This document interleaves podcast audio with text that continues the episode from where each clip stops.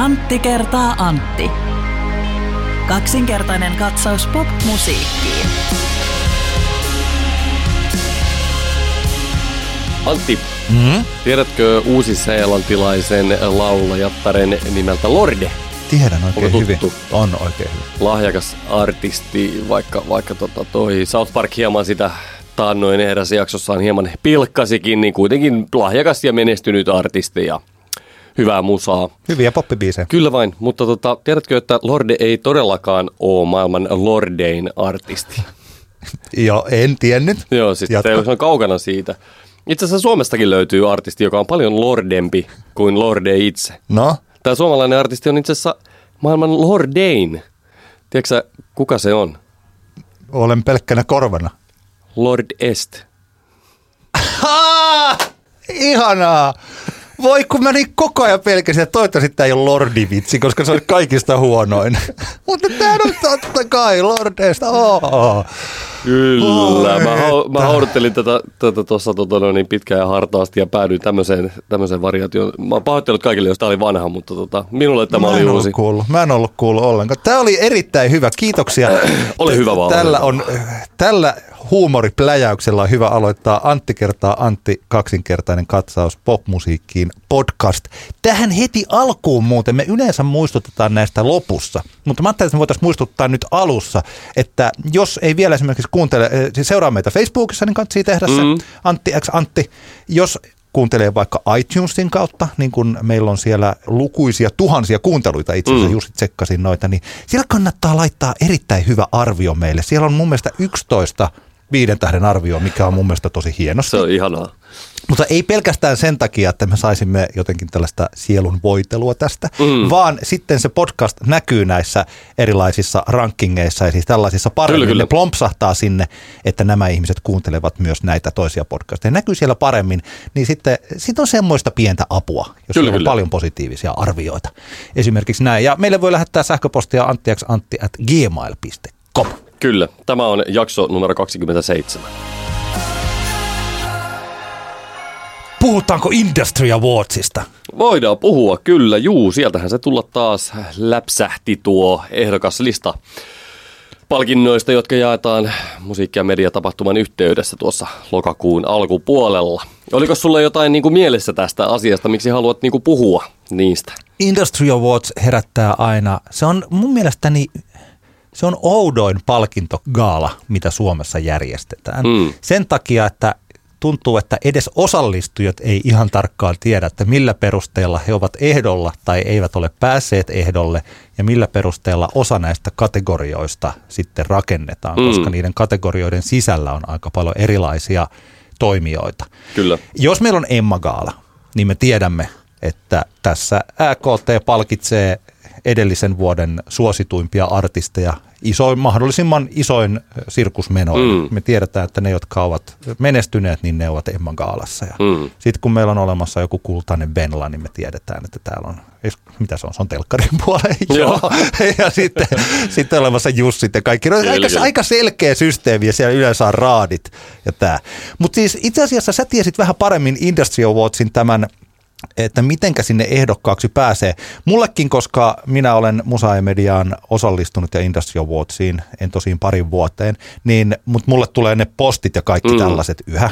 Eli että haluatko ehdottaa, että ku- kuka tahansa saa siis ehdottaa. Joo. ehdokkaita tonne. Joo, sehän menee, että periaatteessa minä tai sinä tai naapurin viisivuotias Saksan paimenkoira saavat ehdottaa ehdokkaita näihin, näihin tota, kategorioihin ja, ja tota, se on siis täysin avoin. Se Joo. linkki, sitä ei varmaan suoraan ihan jokaiselle Suomen kansalaiselle lähetetä, mutta se on kuitenkin ihan avoin linkki ja siellä kuka tahansa voi sitten laittaa näitä ehdotuksia ja ehdotusten perusteella mystinen tämmöinen työryhmä, jonka henkilöllisyyksistä en ole, en ole täysin varma, niin he sitten valitsevat näistä ehdotuksista sitten tota, varsinaiset nämä ehdokkaat tähän awardsin kategorioihin ja varmaan sitten lisäilevät itsekin, jos sellainen olo heille tulee, että joku jotain tiettyä, joka pitäisi olla ehdolla, ei ole ehdotettu, niin varmaan heillä on se oikeus sitten lisätä sinne tällaisia nimiä. Ja sitten lopulta niin kuin voittajanhan valitsee sitten äänestyksellä ne henkilöt, jotka osallistuvat, ovat rekisteröityneet itse musiikki- ja mediatapahtumaan,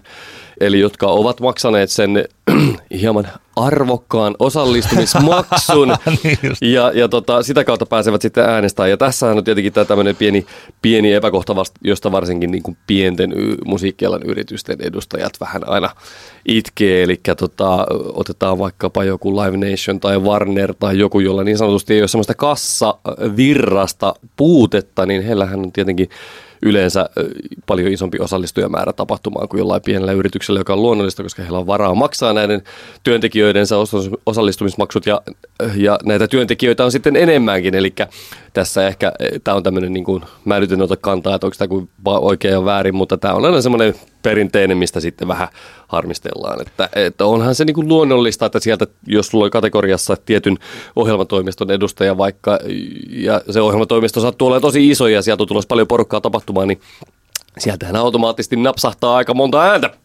Siinä saattaa jopa olla tällaisia pieniä junttia, jotka me kaikki äänestetään tuota meidän.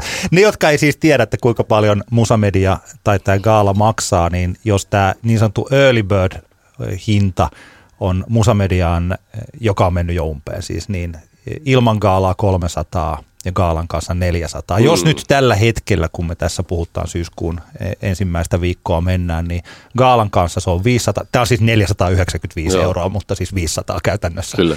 Ja ilman gaalaa 400 ja sitten kun päästään lokakuulle sillä viimeisellä viikolla, jos haluaa vielä mukaan, niin sitten musiikki ja media plus gaala, niin hinta on rapiat 600 euroa.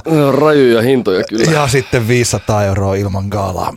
Kyllä joo, ei, ei ne on semmoisia hintoja, että esimerkiksi tuossa tota, edellisessä alt agency-yrityksessä, niin eihän me edes niinku pohdittu tällaisten niinku rahojen maksamista, että se on, mä ymmärrän sen, että, että jotkuthan tietenkin mielellään maksaa, koska sitten tota, onhan siellä hyvää, hyvää seminaarisisältöä myös ja niin poispäin, mutta tota, no, niin kyllähän sitä ihmisten kanssa voi tuossa tapahtumassa minglata ihan muutenkin, koska suuri osa kuitenkin kaupunkiin tulevista musiikkialan ammattilaisista kuitenkin käy illalla katsomassa keikkoja ja esimerkiksi baarissa istumassa tapahtuman aikana, niin siellä sitä ta- ihmisiä tapaa myös, mutta tota noin, niin ei se mitään, se on ihan fine. Jos- Edelleenkin ilmeisesti kuitenkin niin moni maksaa tuon osallistumismaksun, että tapahtuma kannattaa järjestää. Kyllä, Äh, noihin muuten tulee 24 prosenttia alvi päälle. Aivan. Totta kai tulee. Kyllä. Ja siis äh, okei, okay, mähän en ole missä, to, nyt kun tässä mä nauran, mä nauran kaikille, mm-hmm. ne, jotka miettii jossain tuolla, että mitä sä nyt siinä hekottelet. Mun mielestä kaikki, kaikki maailmassa on pääosin hauskaa, paitsi, paitsi natsit ja eläinrääkkäys ja kaikki tällaiset ikävät jutut. Mutta aika iso osa on kevyttä ja hauskaa, niin kuin tämä esimerkiksi. Mm. Siis tota, Mielestäni musamediassa on aina ollut tosi hyvää sisältöä ja tuolla gaalassa niin pari, muutama kerta kun on ollut, niin se on ollut ok gaala. Mm. Mutta esimerkiksi mä tiedän, mähän olen siis Bauer Mediassa töissä ja meillä on, me olemme tällä hetkellä suomalaisen radio, kaupallisen radiobisneksen markkinajohtaja, Mhm. jo aika kauan. Eli meillä on esimerkiksi Nova ja sitten meillä on olemassa Iskelmä ja Radio City ja Radio Mhm. Suomi Rock ja, ja niin edelleen ja niin edelleen ja niin edelleen. Niin siihen nähden voisi ajatella, että me olemme aika iso musiikkimedia. Mm. Jos me mietin vaikka, että kuinka paljon meidän ö, firmamme, ja nämä samat sanat, sanoma on melkein yhtä suuri, niin samat Joo. sanat koskevat sitten myös sanomia. Mutta tota, jos mä ajattelen vaikka, että kuinka paljon Bauer Median radioiden kautta kuunnellaan musiikkia. Taas muistutan vaikkapa tästä tilastosta, että joku, että varmaan Halo Helsingin Hulluuden Highway on meidän radioiden kautta viime vuonna kuunneltu noin 100 miljoonaa kertaa. Mm. Eli noin 10 kertaa enemmän kuin Reino Nurdinin kuunnelluin biisi Mm. Spotifyssa oli 11 miljoonaa kertaa. Ja siis tällä, eli si, ja sitten samaan aikaan viime vuonna ei tainnut meidän firmasta olla musiikki- ja median Industry Awards gaalassa ehdolla yhtäkään ihmistä. Joo. Ja tänä vuonna nyt sentään on käsittääkseni yksi ihminen, eli työkaverini Radio Novalta Niina Jokiaho, joka on vuoden ohjelma- ja musiikkipäällikkönä tuolla. Ja me- meillä, siis mä en suhtaudu tähän minkälaisella vihalla, enkä Mm. sellaisella... En minäkään missään nimessä. Siis että miten nämä menee tällä. Mä tiedän, että meidän firmassa on muutamia, jotka kokee sellaista pyhää vihaa tätä kohtaa, että Joo. miten tämä on mahdollista, että mikä tällainen pellegaala on olemassa, Mhm. joka ei mitenkään ole otanta siitä musiikkibisneksestä, joka Suomessa on. Jos sen nimi on Industry Awards, musiikki ja media, niin siellä pitäisi palkita musiikki- ja mediabisneksen parhaita. Ja miten on mahdollista, että se, että kun markkinajohtaja firmasta ei ole ehdolla ketään Niin, niin. esimerkiksi. Mutta tämä, mitä sä sanoit, niin se oikeastaan liittyy siis tässä hän on paljon verkostoitumisäänestystä, että tässä äänestetään niitä, jotka tunnetaan. Kyllä, totta kai. Sitten tässä on paljon niitä, mä muistan viime vuonna vastanneeni näille joilta, joiden korvista tuli savua tämän asian suhteen, niin muistan sanon, että jos me halutaan firmana Industry Awards gaalassa voittoja, mm. niin sitten meidän pitää mennä sinne. Että, niin kuin, että sitten meidän pitää olla esimerkiksi ruveta toimimaan myös aina välillä miettiä, että mitenkäs me voitaisiin voittaa, jos me pitää verkostoitua niiden tyyppien kanssa. Ja me pitää ehdotella vaikka toisiamme ja sitten pitää mennä sinne isona firmana ja sitten pitää äänestää. Niin sitten me ruvetaan voittamaan, ettei Kyllä. se toimi sillä, että me ollaan ulkona sieltä. Niinpä. Juuri tämä on yksi juttu. Mutta tämä, miten tämä, siis kun tämä on mun mielestä pikkasen outo, että täällä on olemassa vuoden mediapersona vuoden toimittajana voi, no se kategoria on ihan ok, mutta vaikkapa vuoden kotimainen musiikkimedia-kategoria, niin onhan se jotenkin hassu, että siellä on Helsingin Sanomat, mm. joka on siis aivan valtava, ja siis mm. Sanomat tietysti firmana aivan valtava. Sitten siellä on Yle X, jolla on tietty määrä resursseja, ja sitten siellä voi olla vaikka sinne ja nälkä.fi, jotka ovat käytännössä siis tällainen, jotka ovat tosi intieitä. Kyllä. Et mietin, että mitenkä tämä voi olla niin, että jos me ruvetaan sitten Raadin kanssa miettimään, niin eihän näillä pienillä, jotka tekee loistavaa työtä. Ja Teppo Vapaus muuten, eh, shoutoutit hänelle ja hänen intohimoiselle työlleen nälkä.fin ja e, sitten hän on myös ehdolla vuoden toimittajaksi tuolla, niin siis hyvä Teppo. Mutta että jos me sitten oikeasti objektiivisesti arvioidaan, niin kyllä Helsingin Sanomien vaikutus omissa musiikkijutuissaan niin on aivan ylivertainen. Niinpä. Eli tässä, jos tässä on minkälainen, minkälainen järki, niin eihän tässä olisi, ei kukaan muu oikeastaan voi voittaa tätä kuin Yleäks tai Saudi tai Helsingin Sanomat. Niinpä. Ne on kuitenkin tuossa samassa. No, nyt pikkuhiljaa päästään tähän minuun. Mä pääsen tähän omaan teoriaan, että miksi tämä on tällainen kuin tämä on. Mikä auttaa ymmärtämään Industry Awardsia ja sitä, että kuka siinä voittaa. Industry Awardsissa voittajat kertovat siitä, minkälainen musiikkibisnes on tällaisessa ihanne maailmassa niiden osallistujien mielestä. Niin, niin. Eli ei sellainen, mikä se oikeasti on. Eikä sellainen, missä äänestellään pelkästään kavereita. Vaan että sen takia esimerkiksi vuoden radioksi, niin Radio Helsinki hyvin useasti siellä äänestetään. Koska Jep. aika monet tässä Musa-mediassa ja Industry Awardsiin osallistuvista ihmisistä toivovat, että Radio Helsingin kaltaiset radiot olisivat menestyviä. Vaikka tietysti me tiedetään sitä talouspuolesta, että jos me ruvetaan iskeä, että kuinka paljon Radio Nova, joka on myös nyt ehdolla tänä vuonna, kuinka paljon Radio Nova on soittanut tai tehnyt hittejä. Mm. Kuinka paljon Radio Nova on tehnyt vaikkapa rahaa kuinka Kyllä. paljon Radio Nova on työllistänyt suomalaisia esimerkiksi. Niin, tai niin. saanut kaikkea siis tämän tyylisiä, sitä ei pelkästään työntekijöitä, vaan siis muuta. Että me ruvetaan listaa mitä tahansa, niin siinä pitäisi olla ihan samat, eihän täällä, tai Suomi, samat sanat Radio Suomi Popille. Mm. Niin eihän näillä muilla pitäisi olla mitään mahdollisuuksia jos tämä menisi jotenkin siis tällainen niin loogisesti. Kyllä, kyllä. Mutta, Tiedän, mitä tarkoitat. Mutta koska se ei mene niin, koska se tilanne on se, että tässä äänestetään mielikuvaa ihanne maailmasta.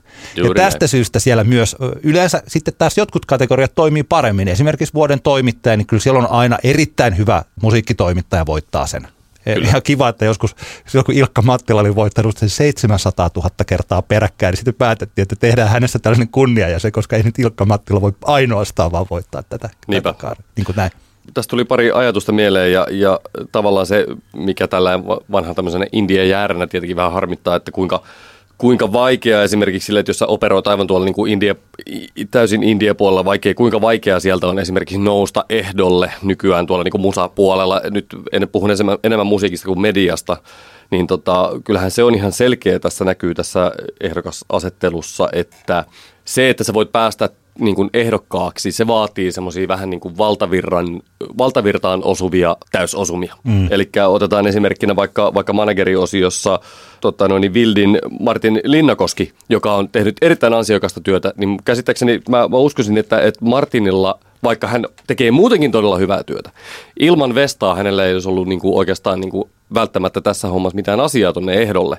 Ja mä en tarkoita, mä en ollenkaan sano tätä vähätelläkseni Martinia, vaan mä meinaan sitä, että, että tota, Tää, tavallaan täällä musapuolella tässä näkyy hyvin vahvasti se, että halutaan nostaa niitä semmoisia, jotka tekee semmoisia niin kuin isoja kaupallisia taloudellisia osumia, eikä sitten tällaista ihannemaailma, missä mm. on monimuotoinen, tiedätkö, he, aluskasvillisuus olemassa, no. niin, niin, tota, niin tässä on tämmöinen, että ehkä tuolla mediapuolella tässä enemmän pyritään nostamaan, tiedätkö, tuommoisia pieniä toimijoita. Tietenkin tarkoittaa myös, tämä kertoo siitä, että toimijoita on aika paljon vähemmän, jos mietitään tuota musamediaa mm. puolta. Esimerkiksi se, että kaikki kunnia nälälle ja kaostinelle.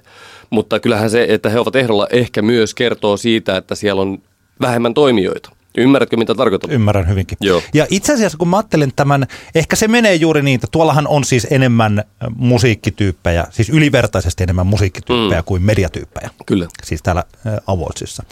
Ja kyllähän musiikkipuolella osataan sitä taloudellista menestystä arvostaa. Eli toki halutaan myös, että se on jotenkin helpompi ehkä musiikki-ihmisen ajatella, että meillä pitää olla tämä bisnes täällä. Niin. Että meillä on, meillä on pakko olla vaikkapa Popedan keikka Ratinassa, että kuinka hyvää se tekee, kuinka hyvää tällaiset isot keikat tekee vaikkapa.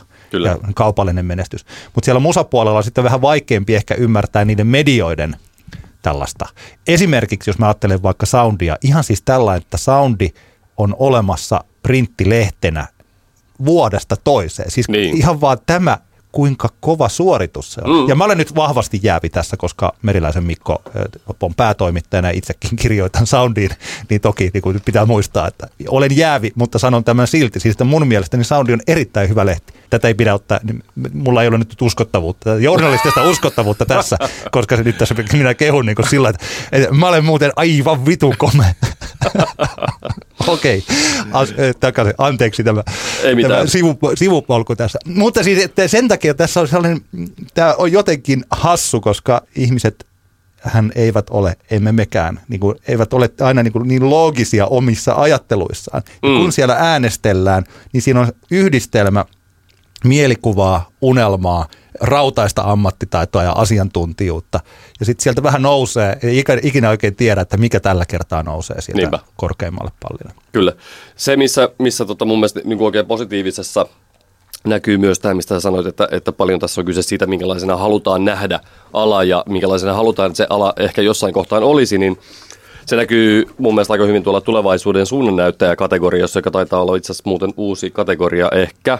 No anyway, siellä on kuusi ehdokasta, joista viisi on naispuolisia ja Nämähän on siis pääasiallisesti nuorehkoja henkilöitä, eli olisikohan tässä kaikki kuusi ehdokasta alle kolmekymppisiä, joka on tällä alalla, se on nuori ikä. Joo. Ja tota, tässä näkyy se, että siellä on ainakin, ehkä tuolla, ainakin, tai alan sisällä on olemassa tahtotilaa siihen, että naisia olisi enemmän alalla duunissa ja he saisivat enemmän kunniaa tekemisistään. Ja koska tavallaan niin toi musa, musa-bisneskin on välillä, se on vähän semmoista poikakerho touhua, niin tota, tämä on mun mielestä erittäin hienoa, että tämä kategoria on otettu ja siellä henkilökohtaisesti tunnen esimerkiksi Annikan ja Kristiinan ja Saaran hyvin ja, ja kaikki ovat kyllä todella rautaisia ammattilaisia. Heillä on todella kirkas tulevaisuus. Eli toivotaan, että tämä tulevaisuuden suunnannäyttäjä-osio, tämä on sitten semmoinen, mistä sitten saadaan enemmän esimerkiksi nämäkin henkilöt tullaan sitten vastaisuudessa nostamaan sitten tuonne niin sanotusti noihin toisiin kategorioihin sitten. Onhan se Annika on esimerkiksi taitaa olla jo ehdolla kyllä Annika Oksanen Live Nationilta jossain, jossain muussakin kategoriassa, mutta että mutta semmoinen fiilis tästä, tästä kategoriasta tuli, että siellä on, niinku, on niinku semmoista tahtotilaa siihen, että naiset enemmän saa huomiota. Mä itse asiassa kiinnitin huomiota, jos nyt olen tasannut tätä omaa pulssiani näissä jossain asioissa, että päästään tällaiseen hyvien puolien etsimiseen. Niin täällä tosiaan siis melkeinpä joka kategoriassa itse asiassa on erittäin paljon naisia. Mm. Siis ja nämä uudet kategoriat, mä en ole ihan varma, että kun mä en varmaan niin tarkalla silmällä ole seurannut, mutta vuoden tukipilari-kategoria tai vuoden hyväteko. Ei, mm. ei ainakaan aina ole siellä. Nämähän on hyviä uusia, olla uusia jo. kategorioita sinne laitettuna. Eli päästään nostamaan enemmän vielä sitä porukkaa. Että tota. Toisaalta tämähän on myös suurelle yleisölle yksi näkymättömimmistä gaaloista, että sen takia sen nimikin ehkä on Industry kyllä, Awards, kyllä. että tämä on tämän tietyn musiikkibisneskuplan sisällä, mm. sitä seurataan – näin minä näen Industry Awardsin ja lähinnä se, että tässä mä en tiedä, että kenelle mä nyt puhun, mutta ehkä enemmän sille mun omille radioammattilaiskavereilleni, mm. että, jotka eivät ymmärrä lainkaan Kyllä, tuota, kyllä. tuota gaalaa. Niinpä. Ehkä heille terveiseksi sanottakoon loppukaneetinomaisesti, että ei pidä suhtautua liian vakavasti tähän. Niin, se on kyllä totta. Se on kyllä totta. Vaikka onhan se upean näköinen se semmoinen. On kyllä, se olisi, se. kyllä se olisi, että ens, ensi vuonna Antti kertaa Antti ehdottomasti. Joo, meitä ehdolla. saa ehdottaa. Me, Joo. ensi vuonna ehdottakaa meitä mediapersonaksi, musiikkimediaksi, ihan miksikä tahansa. Mun mielestä myös mediapersoonat olisi kyllä kiva, että siellä olisi onnest, o- oikeasti Maria Veitola ja Jenni Poikelus ja vaikka Kyllä. Jaajo Linnonmaa ja sitten me. Kyllä. Lupaamme kertoa vitsin siinä kohtaa, kun meille sitten annetaan se palkinto. Lupaamme, jos, jos mietitään äänestää tuonne ja saamme palkinnon. Kyllä, Joo. tämä on lupaus. Mä lupaan. Antti, mikä sun tällä hetkellä toiminnassa olevista bändeistä tai artisteista maailmasta, maailmassa on sun suosikki? No voi herra Sano joku. sentään. No nyt mulle tuli eka niin sanottu top of mind, tuli mieleen The Holy. The Holy. Äh, sano joku ulkomaalainen. Ah, tässä on liian vaikeaa. Semmoinen, mitä sä kuuntelet niin paljon. Sano, heitä joku. Radiohead. Radiohead, okei. Okay. Jos radio, seuraavan kerran, kun Radiohead tulee keikalle Suomeen, paljonko Ah. sä olet valmis maksamaan lipusta? Mietipä, paljonko, paljonko, paljonko sä oot valmis maksaa lipusta? Ajatellaan vaikka, että se tulisi intiimiin tilaan tavallaan vaikka, vaikka Tavastialle. Niin se vetäisi erikoiskeikan Tavastialla. No Tai se, sirkuksessa. Okei, okei, tavastia tai sirkus, niin se on jo siis sillain, että tota, Sä Sä mulla olisit- se sä olisit- kipuraja menisi siinä satasessa silloin, että Okei. mä luulen, että mä voisin maksaa, mutta niinku itkisin ehkä jostain yhdeksästä kympistä, mutta kyllä mä saattaisin sen maksaa. Mun mielestäni, en mä tiedä, kun Radioheadkin on niin iso, en mä osaa sanoa näihin. No okei, sä ehkä maksasit 90 Radioheadin Tavastian keikasta. Joo, voisin maksaa kyllä enemmänkin sitten, when it comes No down niin. to business. No mä mietin tätä kanssa, tätä samaa kysymystä, eli, eli paljonko, mä, mä ajattelin, että semmoinen, mikä varmaan monilla on just se, että, että jos jonakin päivänä Daft Punkin pääsisi näkemään livenä, niin paljonko siitä olisi varmaan valmis maksamaan, ja mä ajattelin, että kyllä mä 150 mä maksasin ihan mukisematta.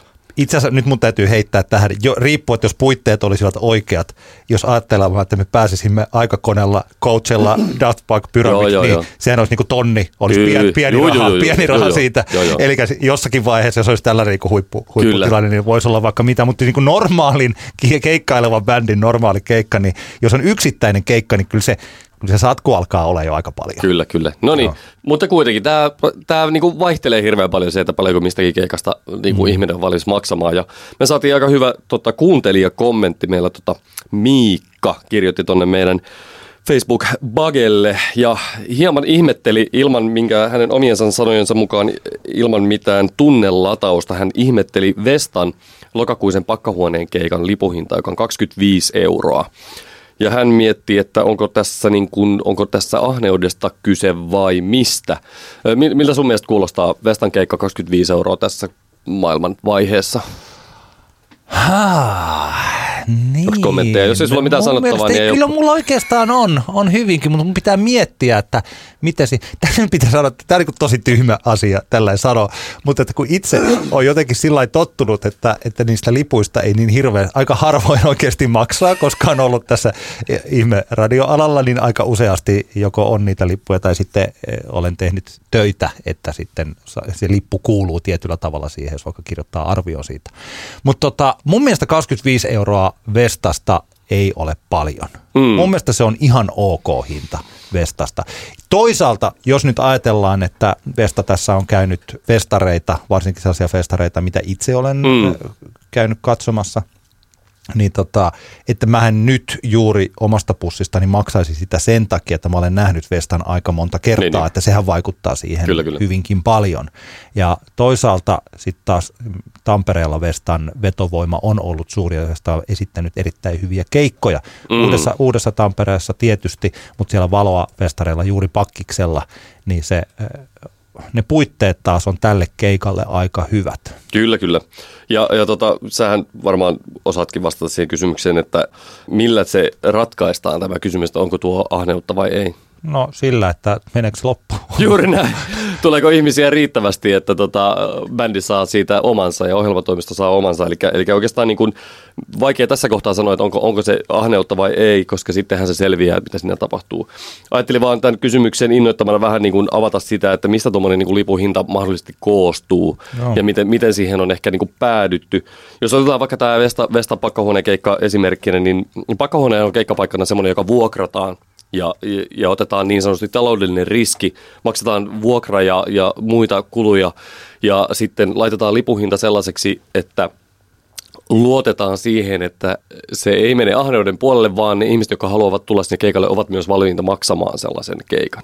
Se, semmoisen lipuhinnan. Eli tässä tapauksessa Vestan keikasta 25 euroa. Hei, välikysymys. Joo. Paljonko siis pakkikselle mahtuu tuhat? Se on noin tuhat ihmistä, mikä kun se on pakkis pelkiltään, niin se on siinä tuhannen ihmisen paikkeilla. Mikä on sellainen niin sanottu normaali break-eveni, missä katsotaan, että jos sinne mahtuu tuhat, niin että jos tänne tulee, me ollaan plus miinus nollassa, jos tänne tulee kuinka paljon ihmisiä? No siis sitähän on varmasti jokaisella tapahtumajärjestäjällä oma, oma tapansa tai promoottorilla oma tapansa käsitellä tätä asiaa, mutta kyllähän se niin kuin varmaan sillä tavalla on ajateltu, että että lasketaan vaikkapa puolet kapasiteetista, niin silloin siinä vaiheessa, jos siinä kohtaa ollaan sopivasti plussalla, niin se on jo hyvä. Oh. Mutta tämä on tosiaan, se on, tähän on varmasti erilaisia lähestymistapoja, mutta jos mietitään tuota Vestan 25 euron lippua, niin aletaan purkaan sitä pois, niin sitähän ensin siitä 25 eurosta lähtee lipun välittäjälle 2 euroa per lippu, noin 2 euroa, riippuu vähän diilistä. Eli liput, lipun välittäjällä tarkoitetaan sitä tikettiä tai lippu.fiitä tai mikä sitten ikinä Ticketmasteria, mikä siinä sitten onkaan niin sanotusti välittämässä lippuja. Tässä tapauksessa pakkahuoneen kohdalla tikettiä ja lippu.fi. Se on noin 2 euroa, mikä lähtee pois. Siitä jäljelle jäävästä osuudesta otetaan 10 prosenttia arvonlisäveroa pois ja mun laskelmien mukaan noin 21 euroa jäljelle. Sitten voidaan ajatella, että tässä kohtaa varmaan sitten ohjelmatoimisto ottaa oman siivunsa, joka on ehkä 20 prosenttia artistikomissiosta. Jos katsotaan lippukohtaisesti tämä tästä pois, niin niin sanotusti artistille jää tuommoinen vajaa 17 euroa tässä kohtaa per lippu. Tämän lisäksi on tosiaan näitä kuluja, mitä tulee esimerkiksi, mä nopeasti heittäisin, että siinä on tilavuokraa. Mahdollisen, täällä on joku Vestakeikalle on vielä nimeämätön lämpäri tulossa, sille täytyy ehkä maksaa jotain, ellei sitä koiteta ilmatteeksi saada. Toivottavasti maksetaan jotain. Teostolle täytyy maksaa oma siivu siitä. Jos artisti haluaa yöpua hotellissa, se, se täytyy maksaa ja cateringista täytyy maksaa jonkun verran ja markkinointiinkin että ehkä pistetään jotain. Mä sain raffisti noin kulut tonne noin 3500 euron paikkeille, eli tässä tilanteessa tilanteessa. Artisti, artisti pääsee omilleen tuolla noin reilun 200 maksaneen kohdalla. Eli tässä on aika vahva kate tässä Vestan keikassa kyllä tulee olemaan. Eli tä, tästä se käytännössä niin kuin muodostuu ja, ja kyllähän siinä kohtaa, jos ajatellaan, että tuo keikka loppuun myy, niin artisti tekee, bändi tekee siinä todella hyvän tilin ja ohjelmatoimisto tekee tosi hyvän tilin. Ja, ja kun näitä lukemia katsoo, että onhan tuo riski aika pieni kuitenkin, jos ajatellaan, että Vesta kuitenkin omalla keikallaan keväällä myy olympian täyteen. Ei varmaan ollut näin kallis lippu, mutta kyllä se varmaan oli tuolla 16-17 euron paikkeilla.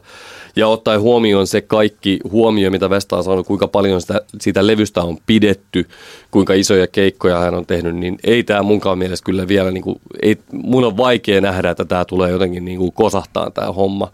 Että tota, ja Pakkiskin on kuitenkin semmoinen tila, että, että ajatellaan nyt, että jostain syystä sinne, vaikka itsekin olen ollut järjestämässä tapahtumia, jotka eivät ole myyneet Pakkista täyteen, ja sitä tilaahan voidaan esimerkiksi rajata niillä tota, liikkuvilla katsomoilla, eli, eli kyllä sinne saadaan varmasti niin kuin ihan hyvä ja intimitunnelma, vaikka se täyteen ei meniskään, mutta että mä näkisin kanssa, että tässä on ihan tällainen niin kuin perusteltu tämä 25 euron lipuhinta.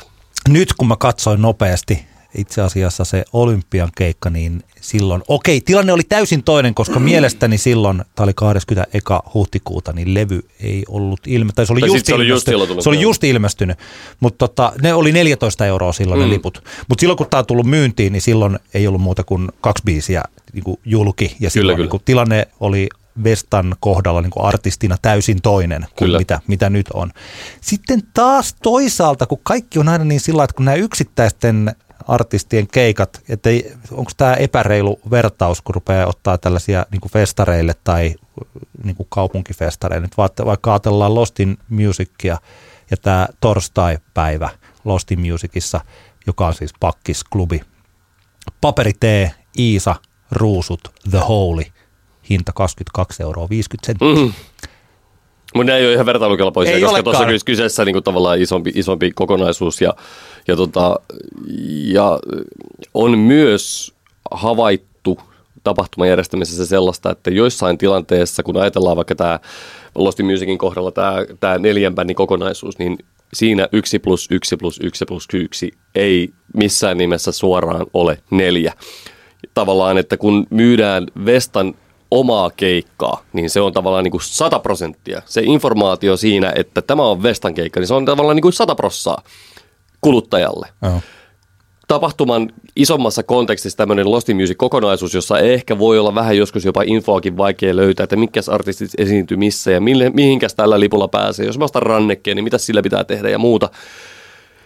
Markkinointi ei välttämättä ihan samalla tavalla tavoita niitä artistien omia faneja, jolloin se voi olla itse asiassa vaikeampaa myydä sitä niin kuin lippua tietyn artistin faneille, koska ne kokee myös, että mä en saa niin kuin tavallaan 100 prosenttia siitä mun suosikkiartistista. Ah, mielenkiintoinen, mielenkiintoinen. Tämmöistä on ollut havaittavissa ja sen takia tavallaan se, mä, mä näkisin, että tämmöisenä, jos mietitään tämmöistä yksittäistä keikkaa, niin tuommoinen niin kuin tietyn artistin oman keikan markkinoiminen on jossain, tapauks- jossain määrin erittäin paljon helpompaa kuin tämmöinen isomman kokonaisuuden markkinointi. Toisaalta siis, että jos se menee loppuun, niin tarkoittaako se sitä, että siinä ei ahnehdittu? Vai onko silloin se, No joo, siis Niin. kyllä oikeastaan, koska siis mun mielestä se on ihan loogista. Siis tavallaan, että jos se lippu olisi liian kallis, jos siinä olisi ahdist, äh, ahnehdittu, niin eihän ihmiset ostaisi sitä lippua, mm. tiedätkö? Joo. Siis se olisi, ah- jos toi lippu olisi 35, se olisi ahnehdintaa.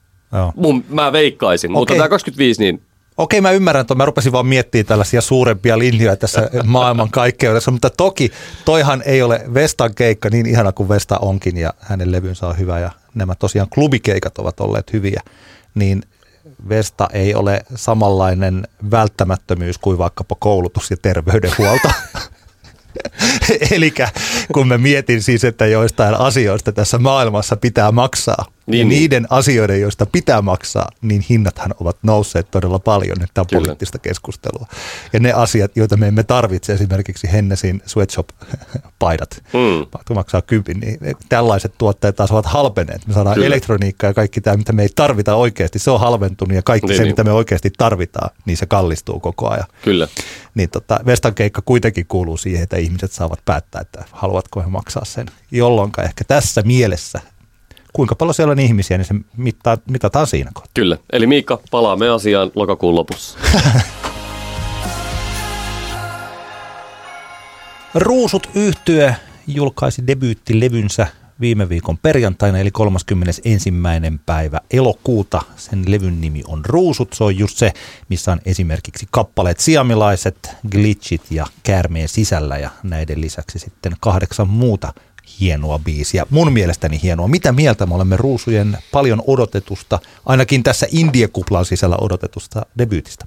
Joo, tota, me ei ole, ei ole ehkä liikaa ruusuista puhut- puhuttu, niin voidaan aivan hyvin tässä nyt käyttää aikaa, aikaa tähän albumin ruotimiseen. Ja tota, kyllähän, kyllä mä sanoisin, että tämä albumi lunastaa, lunastaa ainakin minulle se lunasti ne odotukset, mitä minä olin ladannut tätä albumia varten. Eli kyseessä on aivan erittäin hyvä albumi. Ehdottomasti vuoden parhaita kotimaisia, samaa mieltä. Ja olen myös mä siinä, että ei oikeastaan sitä suoraan sanottu tuossa keväällä tai kesällä, kun puhuttiin ruusuista, mutta pikkasen kuitenkin sillä kierrettiin sitä, että onkohan tässä nyt niin sanottu hypebändi vai ei. Eli että kun ne mm. Biisit ei kuitenkaan niin hirveästi striimaa, ja sitten tässä on sillä että ehkä tällaisen, äh, kun on olemassa tämä tietynlainen uuden musiikin kupla, joka mm. Kuitenkin sitten lopulta vetää esimerkiksi Flowhun sen Pauttiaralla vajaa 100 000 ihmistä, mutta sitten olemassa sen sisällä pienempiä ja pienempiä kuplia. Mä oon miettinyt, että kun mun kaverit ja minä itse ovat intoilleet ruusuista, niin kuinka paljon tämä nyt on ollut sitten tätä. Niin kyllä ihan tällainen, siis tämä on nyt tyhmä vertaus, ei tämä vielä oikein mitään kerro, mutta se on, kun esimerkiksi tästäkin levystä tehtiin tämä 500 kappaleen rajoitettu vinyylipainos, mm. Se ensimmäinen. Niin kyllä se myytiin siinä äh, aamupäivän aikana loppuun. Mm. Ja siis tällaiset asiat kertovat siitä, että se hype on aika kova. Mä esimerkiksi, mä ajattelin, että mä käyn sitten joskus viikonloppuna ostaan sen ja en ehtinyt. Mm. Ja mä olin pikkasen pettynyt siihen, mutta samalla mä ajattelin, että oi, olipa muuten hienoa, että se meni noin nopeasti loppuun. Eli kuitenkin 500 ihmistä, jotka menee oikeasti sitten tilaamaan sen levyn, niin se on tuossa mielessä ihan niin kuin Niin, ok. Ei kaikki tällaiset kun paperiteellevythän menee niin kuin heti Kyllä. loppuun, mutta ei, ei toi ole mitenkään joka päivästä suomalaisen indiebändin suhteen.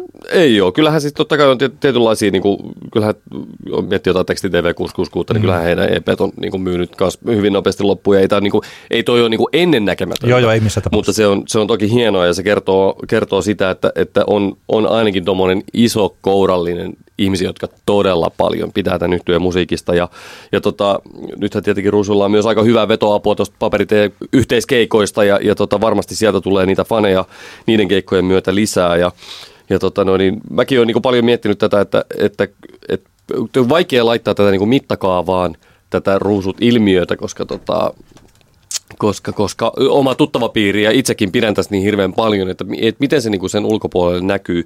Mutta tota, jos vielä hetken aikaa tästä albumista sanotaan, niin, niin kyllä mun mielestä tämä, tämä, tämä on vahva persoonallinen albumi ja, ja siellä on mun mielestä muutama kappale, jotka tulevat jäämään semmoisen Suomen niin kuin indie kentän semmoiseen klassikkokaanoniin mun mielestä siamilaiset etu, etunenässä. Se mä tiedän, että, että Ruusut yhtyeen jäsenien ja albumin julkaisseen levyyhtiön kunnianhimo Ruusujen kohdalla ei varmasti jää semmoiseen, että no niin, nyt me niin sanotusti myydään jotain indie-kultaa tai niin mm. poispäin. Haluhan on varmasti niin kuin indie-kuvioiden ulkopuolelle muuta.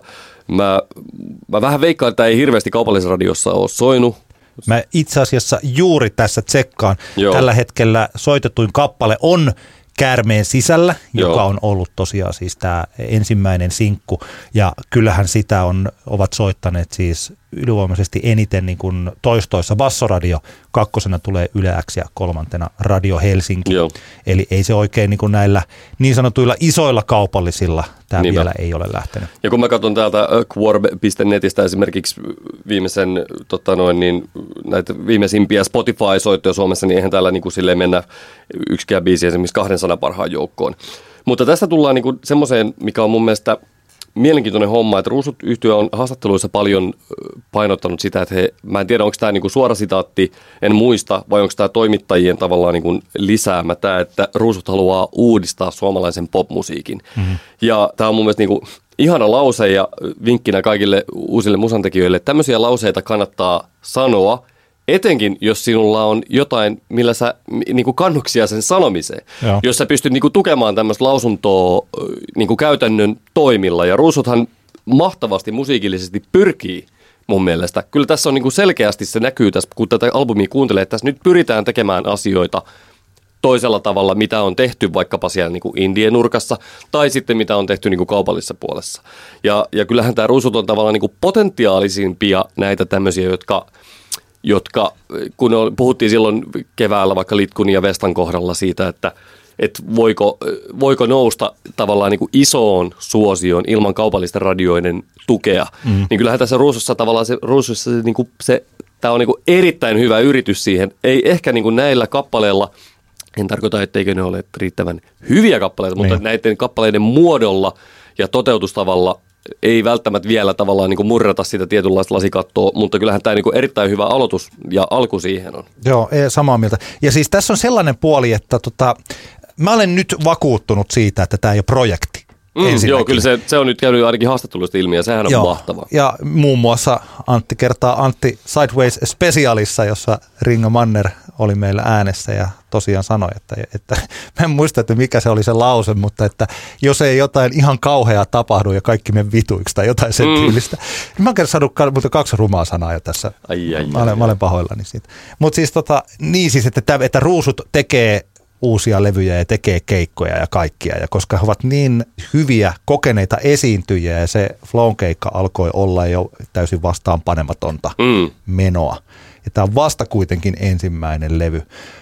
Mä taisin sanoa sen Flown keikan jälkeen, sanoinko sitten siinä meidän Flow-spesiaalissa, että siitä ehkä saattoi jäädä podcastista pois tämä lause, että ruusuilla on kaksi poikkeuksellista hyvää puolta tai etua keskivertoon ihan OKseen suomalaiseen indiebändiin. Se on se, että niillä on hyvä laulaja ja niillä on hyvät sanat. Mm. Ja se on tosi tärkeää siis silloin, kun halutaan valtavirtaan. Aika harva oikeastaan tajuaa sitä silloin, kun laulaa englanniksi ja soittaa indietä. Niin silloin ne, se laulaja ja sanat on ne, joihin ei kiinnitä, että se tyyli ja ehkä soundit ja Mm, tällaiset. esteettiset hommat, joo. niin, ne tulee siihen eteen. Mutta Ringa on aivan jumalaisen hyvä laulaja. Hän alkaa olemaan mun mielestä yksi parhaista tässä maassa. Kyllä, kyllä. Hän on tosi per, hän on todella persoonallinen ääni, monipuolinen, hän pystyy laulamaan tosi hienosti. Ja tosiaan sitten tämä sanotustapa, että kun heillä on olemassa tämä viides jäsen, jonka nimi on... Lauri. Lauri, mikä Lauri sukunimi on? No Lauri. Kun... Lauri, niin että tota, et nämä on oikeasti, nämä on todella hienoja sanotuksia. Esimerkiksi nyt mun suosikkibiisiksi noussut tämä Buba Bubo, mitä se nyt, mitä se siinä Mm, lausu, se lausutaakaan. Mahtava kappale, tämmöinen niinku, siis kielikuvana tämmöinen naaman maistelu. Se on jotenkin ihana. Tai tämä Toyota Selika, joka on kanssa mun eh, niin kuin toinen tällainen näistä aikaisemmin julkaistujen kappaleen ulkopuolelta, niin mun eh, niin kuin toinen suosikki kappale siinä. Mm. Niin jotenkin sellainen mielikuva siitä, kuinka ajetaan jossain öisessä kaupungissa Toyota Selikalla. Kaikki Mm. voi googlata, että minkälainen Toyota Selika se on kuitenkin. Aika Kyllä. urheilullinen sellainen Se kaara. kutkuttelee tota meidän nostalgia, nostalgia tota noin, niin hermoja myös. Joo, ja kuinka sillä ajetaan hiljaa jossain, Mm. jossain hitaasti öisessä kaupungissa. Ja, Kyllä. ja kun sit näistä biiseistä olisi voinut tehdä oikeasti tällaisen valtavirta hittilevyn, nämä ihmiset ja nämä biisit, Mm. niin siitä olisi voinut painaa sen Jurekille ja Jurek olisi tehnyt ne pohjat ja tämä Mm. olisi tällä hetkellä. Siis että tämä menisi läpi kaikkialla, koska ne kappaleet mun mielestäni on niin hyviä. Ja Joo, melodiat, on melodiat ja niin hyviä. sävellykset, juu, Niin. kyllä. Ja tämä ei ole nyt mikään tällainen eh, indie-hipsteri juttu, että, että tämä pärjäisi jos vain jotakin tällaista. Että me tiedetään tällaisista niin kuin pidemmän. No nyt se Litku tuli taas mainittua, mutta että vaikka Litkun eh, nämä progebiisit, niin ne on niin kuin mahtavia kappaleita. Tai The Holein upeat Mm. mm. nämä tykitykset, niin nehän on tosi hienoja biisejä, mutta eivät ne ole hittibiisejä. Niin, niin. Mutta ruusu, ruusujen kappaleet, että ennemminkin tässä on juuri sitä sellaista rohkeutta siis lähteä tekemään myös musiikillisesti kunnianhimoista popmusiikkia. Kyllä.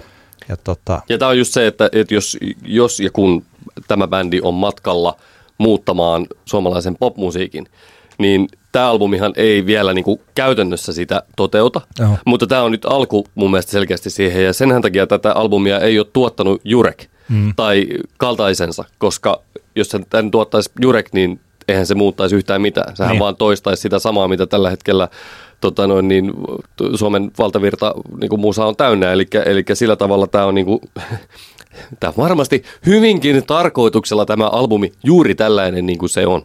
joo, ehdottomasti samaa mieltä. Ja mä, siis mä toivon, nyt on enemmän toivoa, kun, kun en mä oikeastaan, se on niin vaikea sanoa, mutta sellainen toive, että tämä toimisi esikuvana joillekin muille. Ei välttämättä sellaisena, että muut kopioi tämän musiikillisen muodon, Mm. vaan sen, että indie-bändit voivat tehdä popmusiikkia, jos osaavat, ja että nämä valtavirta-artistit toisaalta voivat sitten niin kuin uskaltautua tällaisille pikkusen toisenlaisille teille. Kyllä. Koska siitä, tästähän on aika paljon toisteltu tätä, että kuinka he te, uudistavat popmusiikkia tai tekevät sellaista, mitä Suomessa ei ole aikaisemmin tehty. Ja sehän on sillain totta, mutta jos miettii tällä niin kuin maailman mittakaavassa, niin ei tämä siinä mittakaavassa ole sellainen niin kuin friikkaus. Ei, ei, että kaukana siitä. Tämä, tämä tietyllä tapaa pistää toiseen kontekstiin, niin tämähän on konventiola- konventionaalinen Niin, albumi. Kyllä, kyllä, ehdottomasti. Mutta kun me tiedetään siis, että esimerkiksi Amerikassa eh, valtavirta-artistit tekevät jo todella kunnianhimoisia levyjä. Niin, Maailman suurimmat artistit alkavat olla myös taiteellisesti tosi kunnianhimoisia ja Suomi on tässä ollut tosi perässä.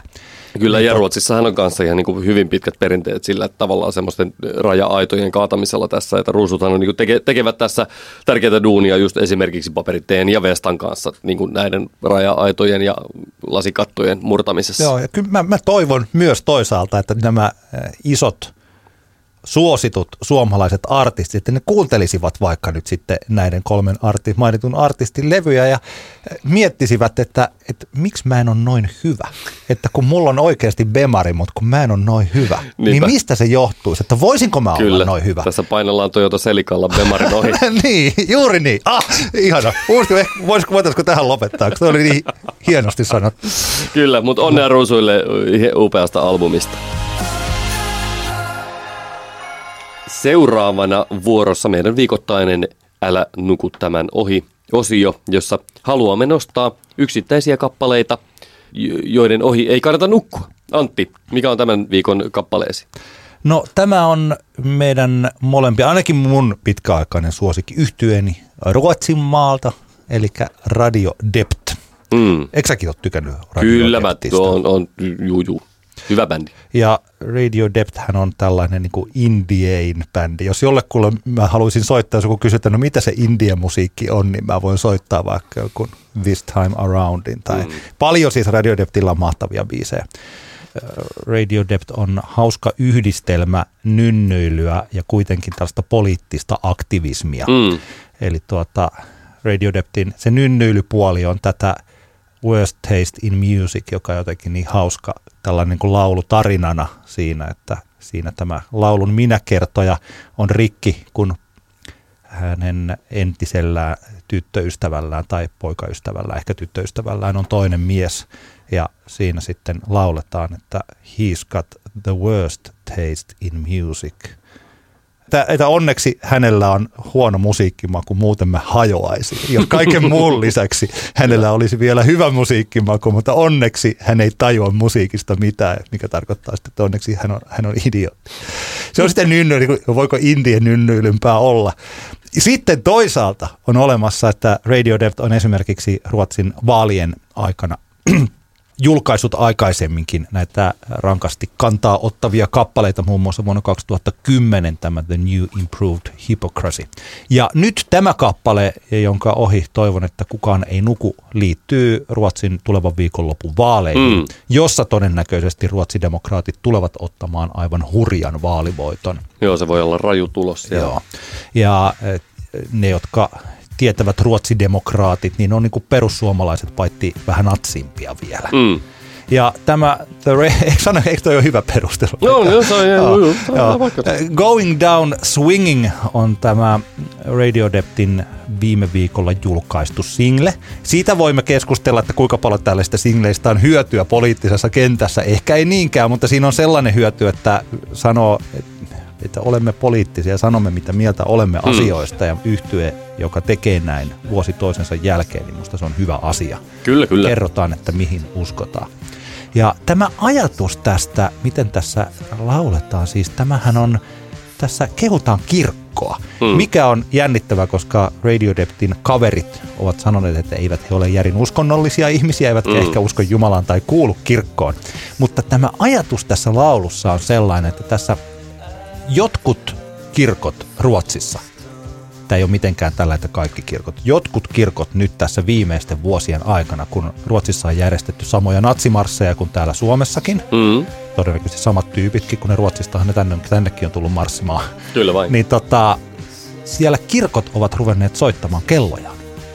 Ja tämä tapa on otettu vuodelta 1939, jolloin natsit silloin toisen maailmansodan wow. aikana – Mä en tiennyt Joo. T- tätä hommaa, aika Joo. siistiä. He tota, marssivat silloin Ruotsissa ja kirkot soittivat kelloja varoittaakseen ihmisiä, että natsit marssii. Hm.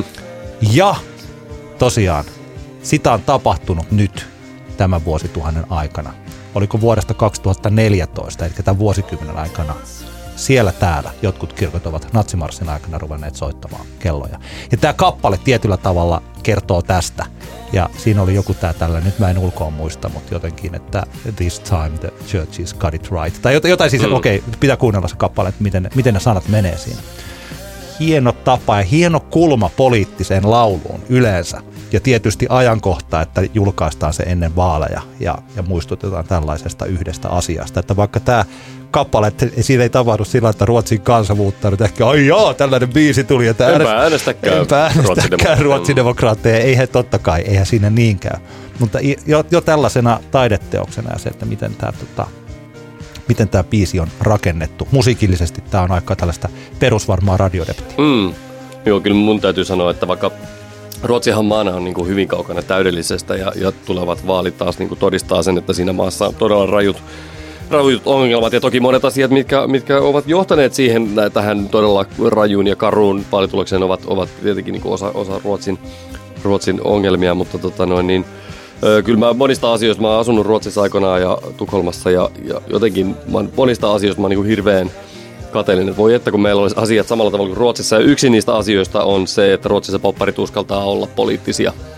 Ja sitähän ei Suomessa oikein tapahdu, mikä on tota, mälsää, mutta ehkä jonain päivänä. Ehkä jonain päivänä.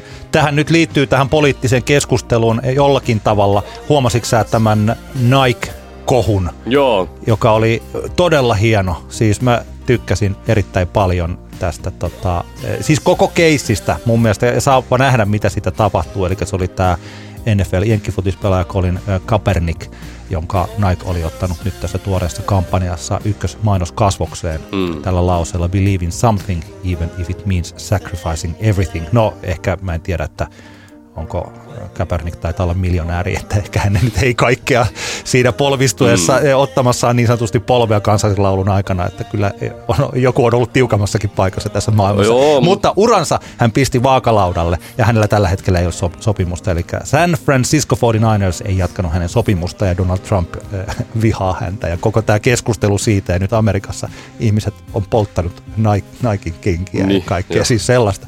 Mutta että kuinka Nike tällaisena valtavana, sieltä taisi ensimmäisten päivien aikana Nikelta häviä, hävitä markkina-arvoa, Hesari laski neljä miljardia. mm.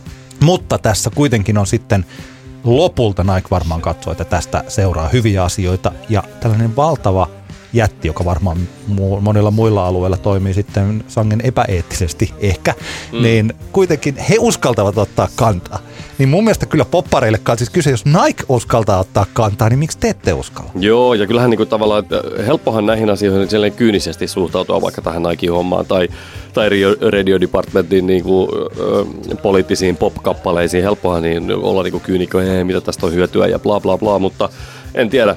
Kyllähän me jokainen voidaan miettiä, että millä tavalla me itse toimitaan, että tästä maailmasta tulisi parempi. Ja, ja tota, vaikka Nike nyt tekee tietenkin kauheitakin asioita maailmassa ja varmasti kaikenlaiset hikipajat tuolla koko ajan käynnissä ja niin poispäin, mutta kyllä tämäkin tämä Copernic-homma, niin on se nyt edes jotain. On, jestas. kyllä, kyllä. Ihan sama juttu. Tämä on juuri se, että, että mä huomaan, että silloin jos joku esimerkiksi tota, haluaa pelastaa maailman, mutta polttaa tupakkaa, niin sitä ajatellaan, että no toi yksi rööki nollaa tämän sun kaiken hyvän tekeväisyystyö. Niin. Paska maret se mitään nollaa. Kaikki voi tehdä ihminen, ihmiset eivät ole loogisia, eivätkä kaikki ole sellaisia radikaaleja, että he sitten lopettavat lihansyönnin täysin ja lopettavat kaikkea mm. tekevät. Siis tällä, että jokainen teko tuohon suuntaan on merkityksellinen Niin, niin. sitten lopulta. Niin, tai mikä ikinä se sun niin kuin maailmankatsomus on. Niin. Että jos sä oot natsi, niin tavallaan jokainen natsi, jokainen natsiteko- hailaus, jokainen, jokainen hailaus merkitsee kyllä. hailaus merkitsee. Ihan, tämän ajattelen, kuinka tästä tulisi seuraava kampanja. Jokaisella joo. hailauksella on väliä. Kyllä. Joo. Oh. Yes, mutta, he, mutta joo, hieno, hieno biisi Radio Deptiltä, kyllä vain.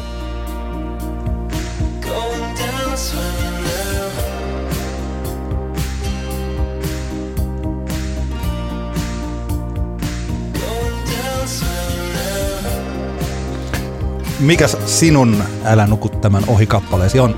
Ja aina joskus, tai milloin kiinnittää huomioon johonkin niinku uuteen bändiin, on ainakin mulla se, että kun aina silloin tällöin alkaa alat havaitsemaan, että siellä täällä törmää johonkin nimeen silleen niin kuin tulee, tiedätkö, semmoisia pieniä signaaleja, että joku kehuu jossain jotain ja sitten joku kirjoittaa jossain, että hei toipa oli kiva ja, ja niin poispäin. Sitten lopulta päädyt kuulemaan sen biisin ja, ja sitten tota noin, niin tässä kävi nyt sillä tavalla, eli yhtiö nimeltä Linko P on julkaissut viimeisimmän albumin, mikä se oli Nahkaa tullut tuossa pari viikkoa sitten. Ja, ja tota, tämä Linkopi oli just semmoinen, mistä mä olin huomannut, että monet, monet silleen tuttavat täällä omassa pikku indie kuplassa oli silleen fiilistellyt, että hei vitsi, hauska, onpa, onpa kova bändi ja vitsi kova livenä ja muuta, mutta sitten mä en jotenkaan niin en, en, päätynyt kuulemaan sitä, paitsi kun nyt sitten tota albumia tuossa kuuntelin. Ja sehän on aivan erittäin riemastuttava albumi. Kyseessä on siis loistavan mäsäyhtyeen yhden jäsenen Eevan uusi bändi.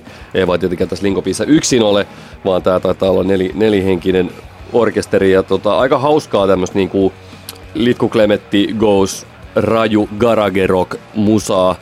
Ja tota, no, niin tämä on sellainenkin li- litkuyhteys, että ilmeisesti Litku-levyyhtiö on julkaissut tämän nahka-albumi. Eli niinku, ei, ei silleen kovinkaan kaukana, syltytehtaat eivät ole kovin kaukana toisistaan, mutta tota, riemastuttava bändi, riemastuttava albumi ja, ja mun valinta tältä albumilta on tämmöinen biisi kuin Hikikohtaus, joka on tämmöinen ehkä, ehkä nopein ja menevin melodinen punk karage rock biisi. Musta kauhean niinku ihana ja sympaattinen. Vähän tämä niinku menee hyvin, tä, tässä ei ole mitään kovinkaan vallankumouksellista tässä musiikissa. Eli tämä menee aika pitkälti just tähän niinku Litku Klemetti, Teksti TV 666 ja niin edelleen tyyppiset bändit. Tota noin, niin, mutta, mutta tämmöiselle musalle on paikka tässä maailmassa ja musta tää on kauhean kiva albumi ja loistava biisi.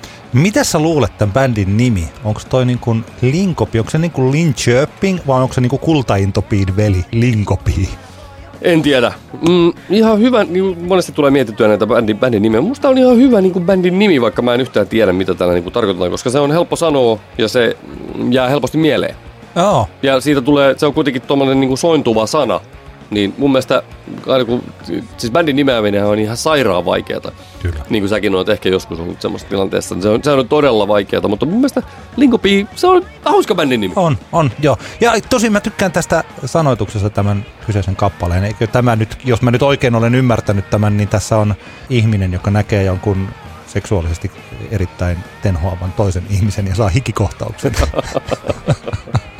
se on, Kyllä. se on tota, joo, ei kiva, ihanaa karakerokkeja. Kun tietää litkun hyvyyden livenä ja eh, tietää mäsän tällaisen hulluuden, niin Mm. tämä, eh, että kun sieltä samasta suunnasta tulee jotain eh, tällaista. Onko tämä nyt sitten yläkaupunkiskeneä vai Jyväskyläskeneä vai onko tämä vaan suomalaista UG-skeneä tai mitä tämä onkaan, niin, Niin, niin, niin niin. sieltä, tulee, sieltä tulee hyvää staffia. Kyllä, kyllä.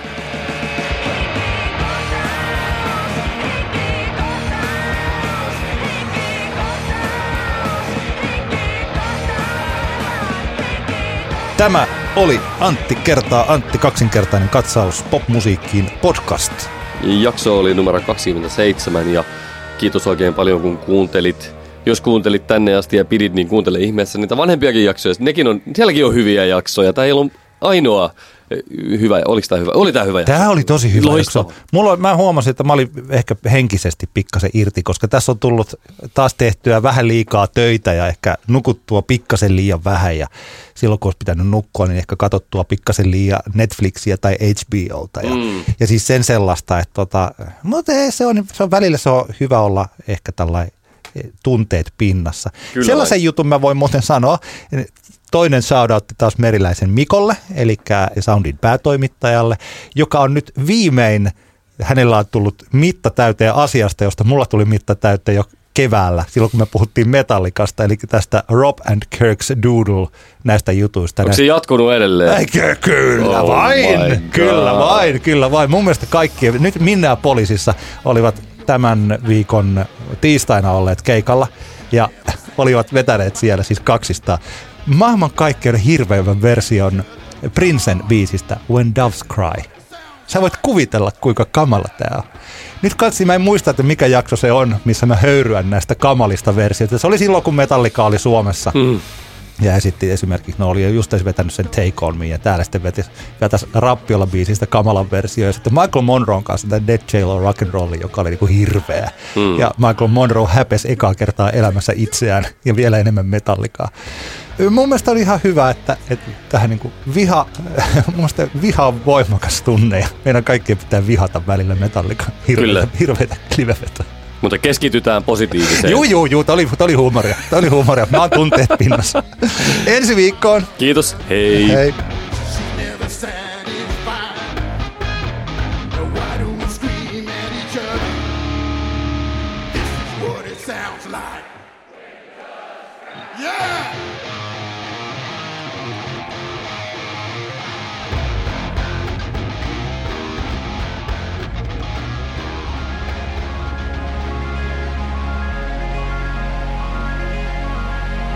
Antti kertaa Antti.